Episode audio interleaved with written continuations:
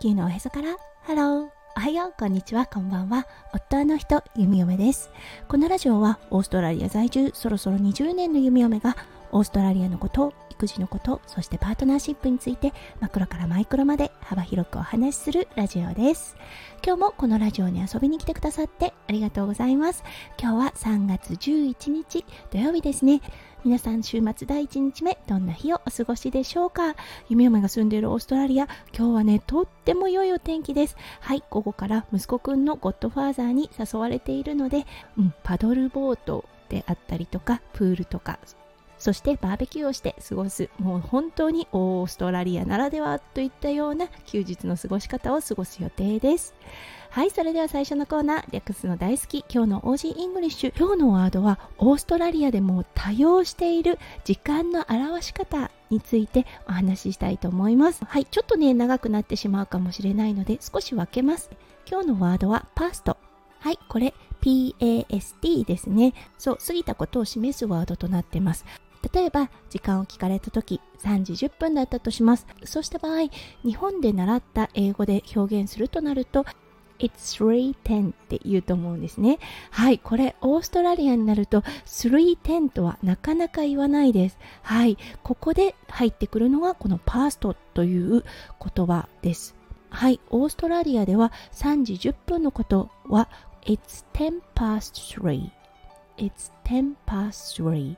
はい、直訳すると3時から10分経過したといったような感じになります。うん、これね、本当に多用します。うん、これからね、数日間このご紹介をしていきたいと思います。ぜひこの機会にね、すごくネイティブっぽいような時間の表現の仕方を覚えていってくださればと思います。はい、それでは今日のテーマ。今日のテーマは日本の生活、そしてオーストラリアの生活、徹底比較です。はい、それでは今日も元気に弓嫁ラジオスタートします。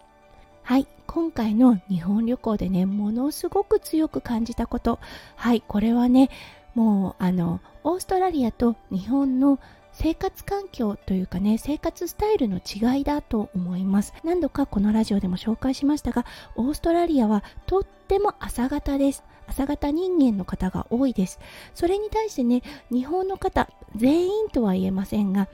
一般的に言うとそうどちらかというとね朝はゆっくりめそして夜ナイトライフがすごく充実しているかなっていうような気がするんですね。はい。それはねもうデパートのオープン時間とかもそうかなと思うんですね。結構ゆっくりめですよね。うん。まあオーストラリア10時開店というところが多いのですがその前にねたくさんの行動をしている方たちが多いです。そうジムでね体を動かしたり散歩に行ったりはたまたね海で泳いでから行動をするっていう方もいますね。それに対して日本の生活夜はねゆっくり過ごして YouTube テレビなどを見て過ごすもしくはゆっくりお風呂に入ってはい夜12時くらいに寝て次の日に備えるっていう方も多いのかなって思います。はいそしてね息子くんを見てみてすごく思ったんですね。もうね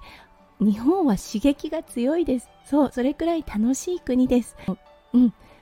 とにかくインプットが多いなと思いました。はい。そしてねオーストラリアの生活はどちらかというと自然だなって思ったんですね。もう自然に囲まれて自然と共に生きてるかなっていうような気がします。はい。それに対して日本はね人工物が多い。そしてね楽しいこと楽しいスイッチが入るものが多いっていうのがすごくね印象に残りました。実際ね息子くんオーストラリアではもうパタンとすぐ寝てほとんど夜中に起きることってないのですがはい日本にいる間はやっぱり日中に受けた刺激が夜に反映しているのかうん、夜中にねパッと起きて寝てるんですが寝言を言ったりしていました。例えばねなぜかわかんないんですが、できんとかね、そう、一回夜ね、もう夜中に何度も起きて、できんできんって言ってていたことがあったんですね。一体何ができなかったのかなと思うんですがうんそれくらいねやっぱり刺激という意味では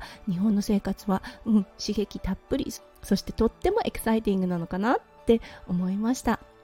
そうだからねどちらが合っているかっていうのはもう各個人だと思うんですね。弓嫁はやっぱりね田舎育ちっていうのもあるのでそう普段は自然の中に身を置いて自然の中で過ごしてそしてそうあのお休みの時ですね休暇の時にそう日本に戻ってすごくねたくさんの刺激そう電光掲示板であったりとか夜のナイトライフを楽しむっていうのがうん合ってるかなって思いました。はい皆さんはねどんなライフスタイルがご自分に合っていらっしゃいますか？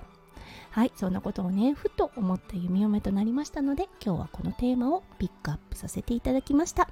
それでは今日も最後まで聞いてくださって本当にありがとうございました。皆さんの一日がそしてね週末がキラキラがいっぱいいっぱい詰まった素敵な素敵なものでありますよう弓嫁心からお祈りいたしております。